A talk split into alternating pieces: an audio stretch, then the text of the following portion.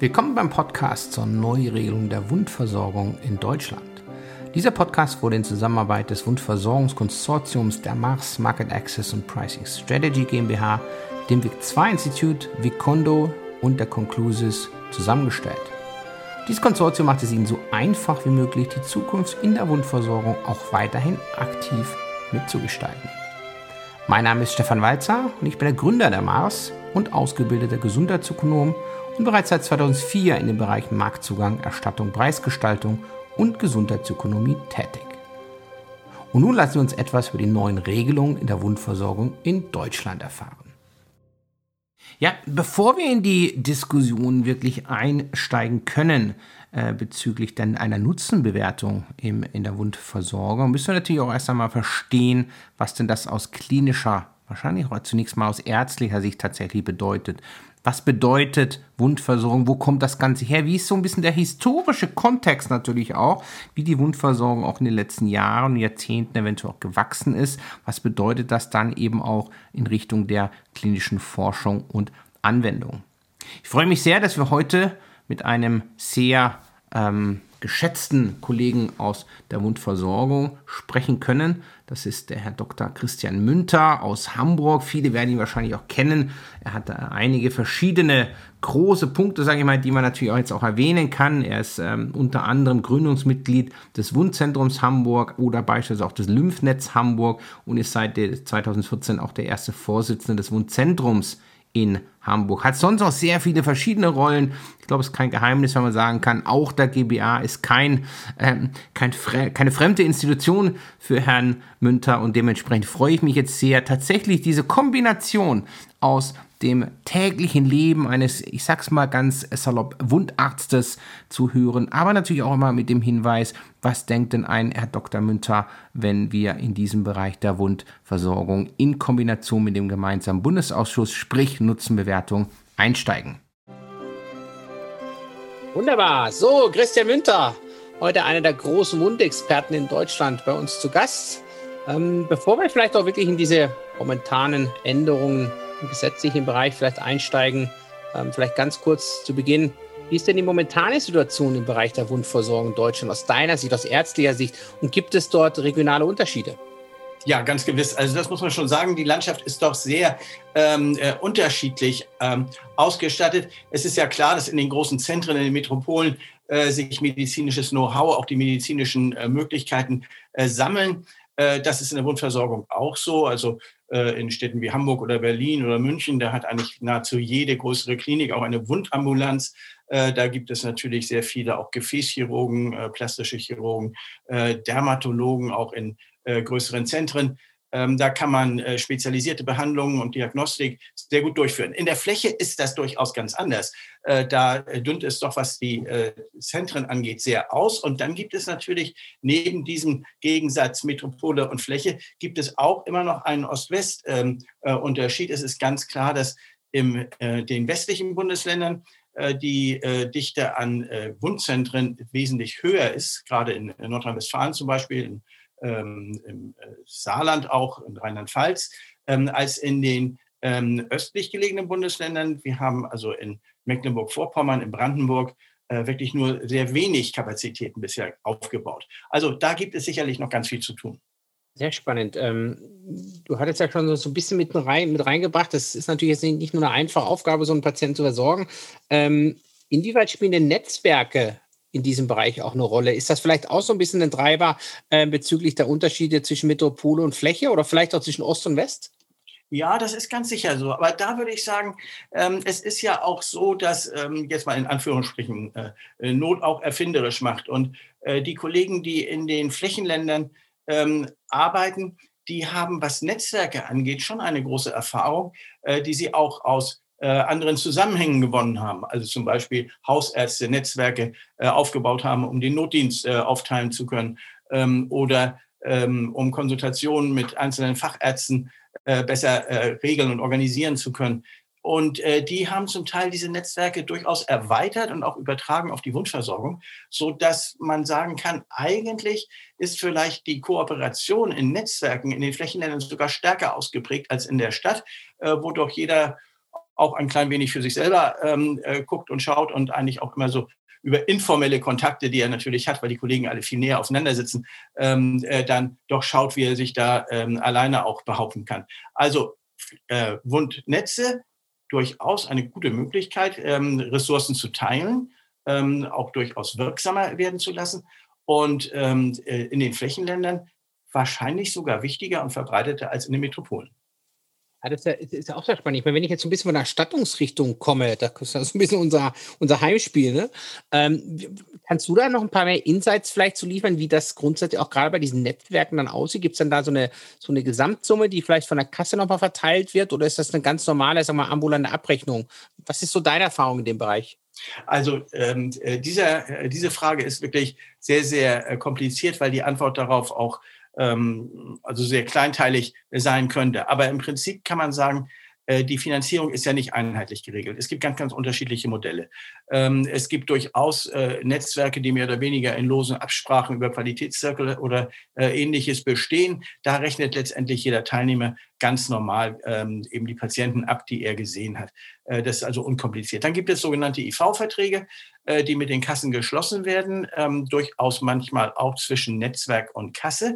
Das ähm, sind dann Modellprojekte, die eben für den Einzelfall gültig sind, die man aber kaum ähm, ausweiten kann. Also ähm, es gibt, soweit ich sehe, äh, kein einheitliches Modell für diese IV-Verträge. Die sind dann jeweils zwischen einer Krankenkasse und einem Anbieter, also einem Netzwerk zum Beispiel, ausgehandelt und unterscheiden sich in den Modalitäten doch sehr. Gar nicht unbedingt in den Preisen, also für die Beteiligten ähm, kommt dabei netto immer ziemlich dasselbe raus. Aber äh, die Modalitäten, wie und was abgerechnet werden kann, das ist doch sehr, sehr unterschiedlich. Und äh, das liegt zum Teil natürlich auch am Verhandlungsgeschick, äh, zum Teil liegt es auch an regionalen Besonderheiten.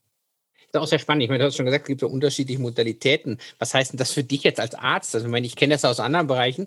Da, da stöhnen die Ärzte dann teilweise, wenn es einfach zu viele verschiedene Verträge gibt, weil man dann auch über die Praxis, äh, etc. dann doch teilweise in irgendwelche ähm, lustigen Gefilde manchmal rennt.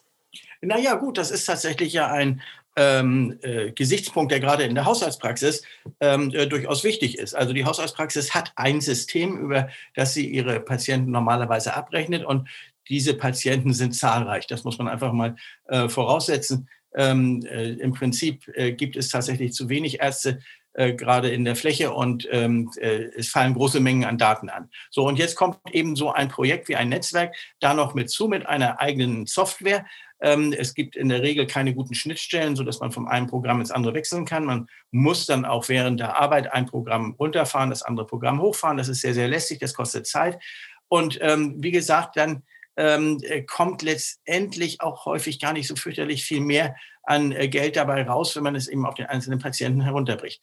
Bei den Wunden ist, kommt es ja noch dazu, dass die Zahl der Wunden pro Hausarztpraxis nun nicht sonderlich hoch ist, sondern dass das immer ähm, äh, doch eine überschaubare Zahl von Patienten ist, ähm, so dass man sich schon fragt als Hausarzt zum Beispiel, lohnt es sich, diesen zusätzlichen Aufwand an Arbeit ähm, äh, auf sich zu nehmen? Ähm, für das, was letztendlich dann für die Praxis dabei rauskommt. Ja, das, das macht natürlich viel Sinn. Ähm, wenn wir jetzt ein bisschen von der Stattung wegkommen und vielleicht, ähm, ich meine, du bist ja, oder sagen wir, du hast ja die Rolle des Arztes auch schon äh, etwas länger natürlich ähm, bei dir. Hat sich die Wundversorgung in den letzten Jahren, vielleicht so in den letzten 10, 15 Jahren verändert? Wenn ja, wie? Und wenn nein, warum nicht?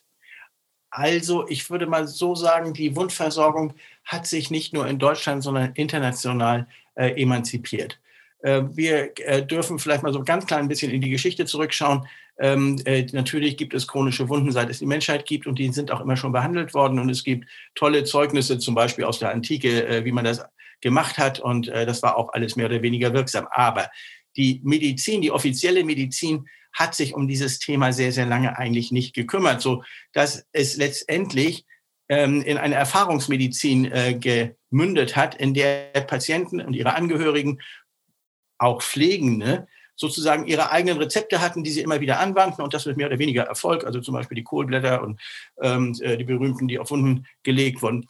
Ähm, das hat sich in Deutschland doch noch so in etwa bis in die 1980er Jahre äh, durchgetragen. Chronische Wunden waren in der Medizin kein Thema. In den letzten äh, 20 Jahren hat sich das äh, tiefgreifend geändert. Ähm, ich denke, dass alle Beteiligten an äh, diesem Thema ähm, an ähm, Erfahrungen, an Kenntnissen zugelegt haben. Die Patienten und ihre Angehörigen wissen, dass es moderne Therapien gibt. Sie fordern die auch ein bei ihren Krankenkassen und bei ihren Ärzten.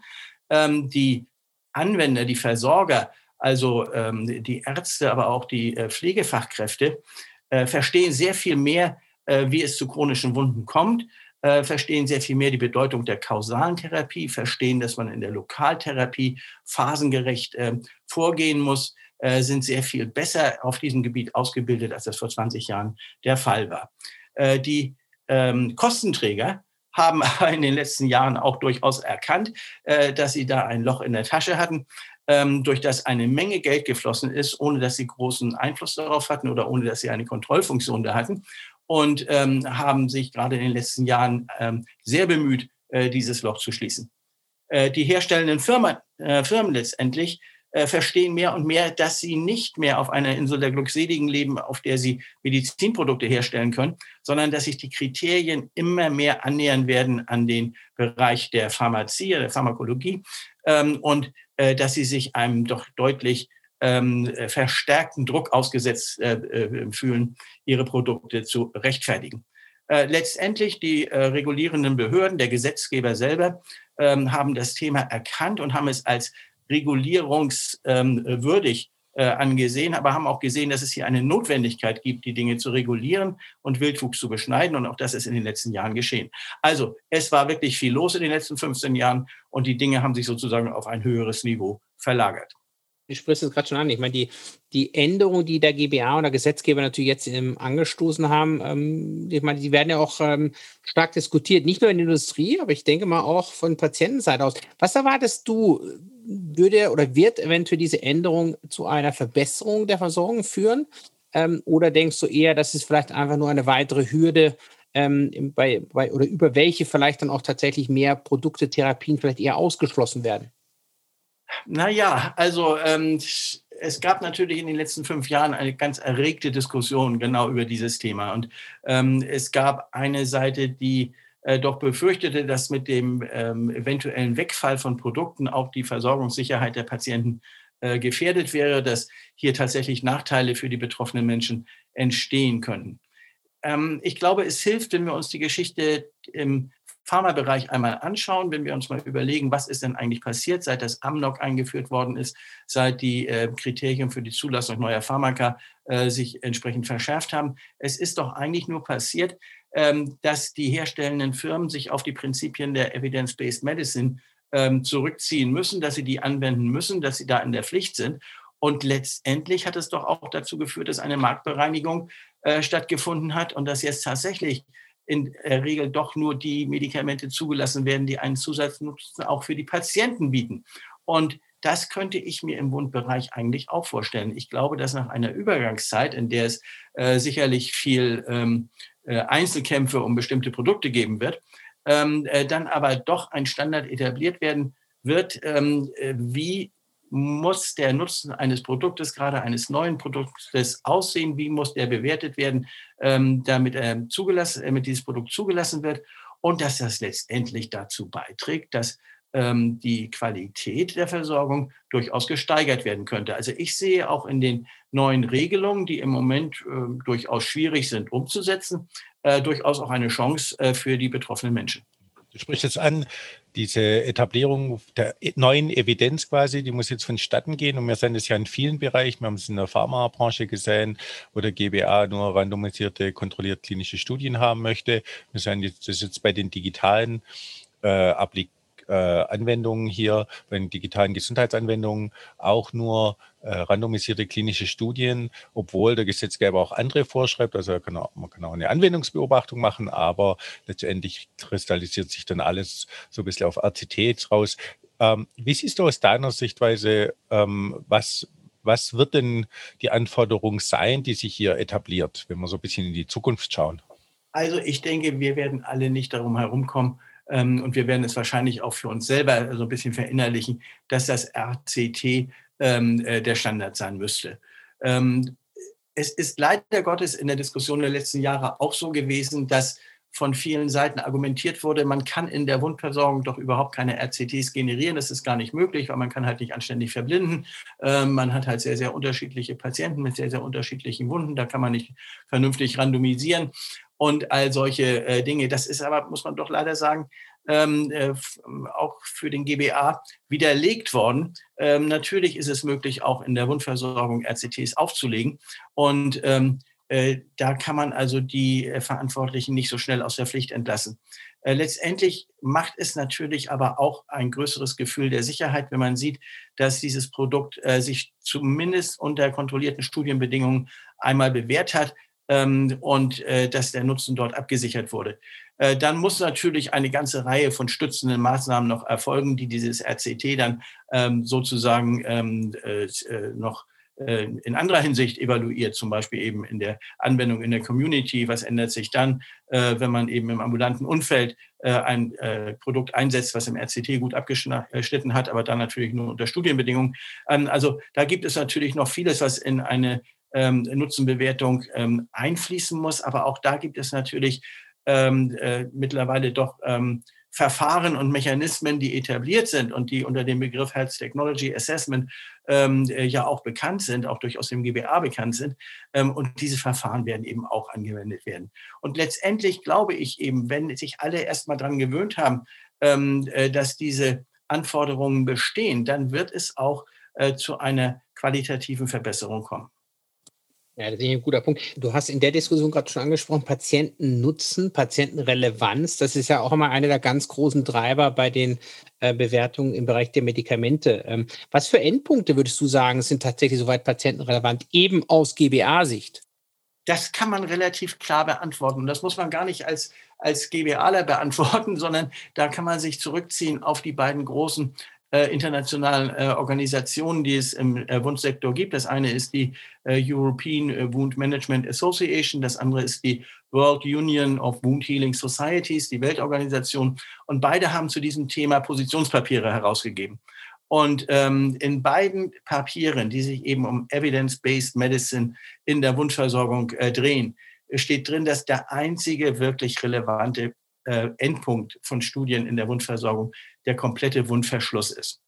Alles andere sind mehr oder weniger sekundäre Endpunkte, ähm, äh, die man natürlich gerne auch aufführen kann, aber überzeugend ist wirklich nur dieses. Würdest du Lebensqualität eventuell auch damit reinführen? Ich meine, es ist ja wahrscheinlich sehr eng miteinander verknüpft, würde ich jetzt zumindest sagen. Ja, aber, aber da muss man ja auch ein bisschen differenzieren. Also ähm, äh, da gebe ich jetzt wieder denen recht, die sagen, also ähm, äh, die Lebensqualität kann doch durchaus auch mit offener Wunde ähm, äh, massiv gesteigert werden. Das stimmt ja auch. Also ähm, es ist im Grunde ja nicht schlimm, ähm, einen gut sitzenden, undurchlässigen und geruchsundurchlässigen äh, Verband zu tragen, zum Beispiel am Unterschenkel, ähm, wenn man damit alles machen kann, was man möchte ins Theater gehen, Sport treiben, äh, zur Arbeit gehen, ähm, also sein Leben ganz normal führen kann, dann behindert einen die Wunde ja eigentlich nicht und die Lebensqualität ist nicht beeinträchtigt. Wenn ich aber in der Wunde Schmerzen habe, dann kann ich tatsächlich am äh, meinem normalen Leben gar nicht mehr teilhaben. Äh, und dann bin ich natürlich in der Lebensqualität schwer beeinträchtigt. Ähm, die Wunde kann aber vom Ausmaß her das Gleiche haben. Also von daher ähm, ist die, äh, der Wundverschluss sicher nicht das einzige Kriterium für die Steigerung oder Nichtsteigerung der Lebensqualität. Also da gibt es sicherlich Unterschiede und das äh, sieht man ja auch in Studien, ähm, dass wenn eben die Symptome nachlassen, die Patienten durchaus zufriedener sind und eben ein moderner Verband kann durchaus über einige Zeit getragen werden, ohne dass die Lebensqualität beeinträchtigt ist. Du hast gerade angesprochen, auch vorher schon mal, dass es ja zu einer Produktentwicklung kommt. Das heißt, diese Wundverbände, von denen wir hier sprechen, das ist jetzt nicht mehr ne, die der klassische Wundverband, den der eine oder andere vielleicht im Kopf hat, sondern die haben natürlich da so besondere Eigenschaften, antimikrobiell zum Beispiel, dass sie hier die Bakterien in der Wunde verringern und dadurch natürlich dann auch die damit verbundenen Schmerzen. Ähm, was waren denn so die Entwicklungen der letzten Jahre, die jetzt tatsächlich auch diese gesetzliche Änderung äh, hervorgerufen haben? Ähm, die, wo, wo man sich selber so ein bisschen einordnen kann, gehöre ich denn jetzt quasi zu diesen neuen innovativen Wundverbänden, äh, die nicht mehr so in diesen klassischen Wundversorgungsbereich äh, quasi gehören? Hm, also das sind, glaube ich, wirklich zwei Fragen in einer. Äh, das eine ist, was hat jetzt diese Reaktion ausgelöst, dass ähm, der Nutzen wirklich ähm, äh, bewiesen, nachgewiesen werden muss? Ähm, und da muss man wirklich sagen, es gab in den letzten Jahren Produkte, äh, die nur, noch sehr, sehr entfernt an Verbandmittel erinnert haben, äh, die aber auf dem Label das Wort Verbandmittel hatten und dann von der gesetzlichen Krankenversicherung erstattet werden mussten. Ähm, das hat ja dazu geführt, dass zum Beispiel in den Anhörungen beim GBA ähm, die äh, Vertreter der Kostenträger gesagt haben, sie würden sich weigern, mit Silber imprägnierte T-Shirts zu bezahlen, die als Verbandmittel für Brustwunden deklariert würden. Das war natürlich Quatsch und polemisch, aber so ein bisschen in die Richtung ging es natürlich schon, weil sich da auf dem Markt allerlei als Verbandmittel tummelte, was man wirklich nur noch mit sehr viel Wohlwollen in diesem Bereich ansiedeln konnte. Das andere ist, dass es auf in der Seite der Produktentwicklung natürlich auch sehr viel innovative Dinge gegeben hat, äh, die ähm, eben auch, wenn man sie jetzt so ähm, vor sich sieht, ähm, äh, nur noch von ferne an ein Verbandmittel erinnern, äh, die aber durchaus, was die Wundheilung angeht, äh, von hohem Nutzen sein können. Und ähm, äh, da handelt es sich ja durchaus auch um ähm, äh, Prinzipien, physikalische Prinzipien zum Beispiel, die in der Wundbehandlung angewendet werden, ähm, die jetzt ähm, mit dem Hansaplast äh, von früher wirklich nichts mehr zu tun haben, aber die durchaus segensreich sein können. Und ähm, da äh, eben denke ich, ist es ganz, ganz wichtig, dass man zwischen dem absoluten Nonsens, den es auch gegeben hat, und diesen sehr wertvollen, innovativen Produkten genau unterscheiden kann. Ja, sehr, sehr spannend. Ja. ja. Ja, vor allen Dingen auch, weil ja der Gesetzgeber auch jetzt ja auch im Ausblick hat, äh, hier eine ein ordentliche Nutzenbewertung machen zu wollen, damit ja auch die Produkte, sage ich jetzt mal, die tatsächlich dann auch einen Nutzen haben und den auch nachweisen können, natürlich dann auch entsprechend zu bewerten. Ne? Ja, also, eben. Und da denke ich, ist wirklich eine Chance.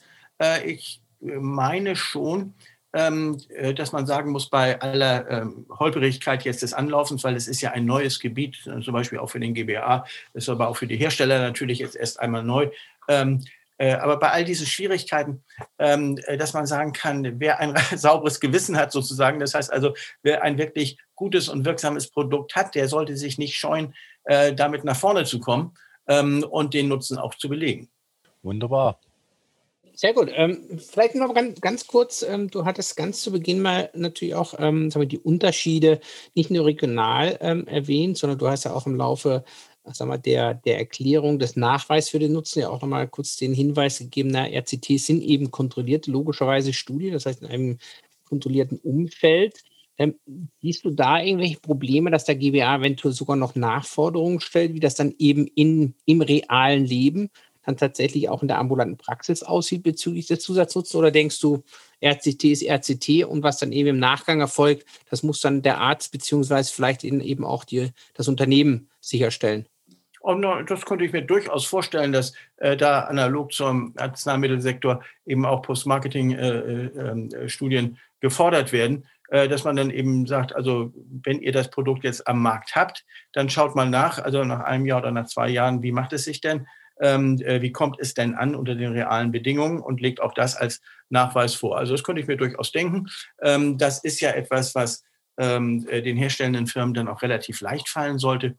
Ähm, und äh, da äh, sehe ich eigentlich keine große Schwierigkeit jetzt, keine zusätzliche Schwierigkeit. Aber ich denke eben wirklich, die Ergebnisse der RCTs, die müssten wirklich oder die werden auch ähm, einfach äh, eingebettet sein in ähm, eben auch andere ähm, äh, Methoden der äh, Nutzenbewertung. Und da schaut man eben natürlich auch darauf, äh, wie kommt denn so ein äh, Produkt in der täglichen Versorgung der Patienten auch wirklich an? Kann es da genauso einen Nutzen haben wie unter kontrollierten Bedingungen? Und äh, da spielt natürlich vieles rein, äh, was man im RCT gar nicht gesehen hat. Ja, genau. Du sprichst es fast schon an. Ich meine, da ergibt sich für mich so ein bisschen die, die Folgefrage. Lutz, wir hatten diese Diskussion auch bei den äh, digitalen Gesundheitsanwendungen. Ähm, inwieweit glaubst du, dass der GBA hier in dem Fall, was bei Medikamenten ja nicht der Fall ist, tatsächlich eher auf deutschsprachige also auf deutsche Evidenz schaut, weil ja doch die Wundversorgung ja nicht nur in Deutschland regional eben unterschiedlich ist, aber natürlich auch, wenn man das international vergleicht?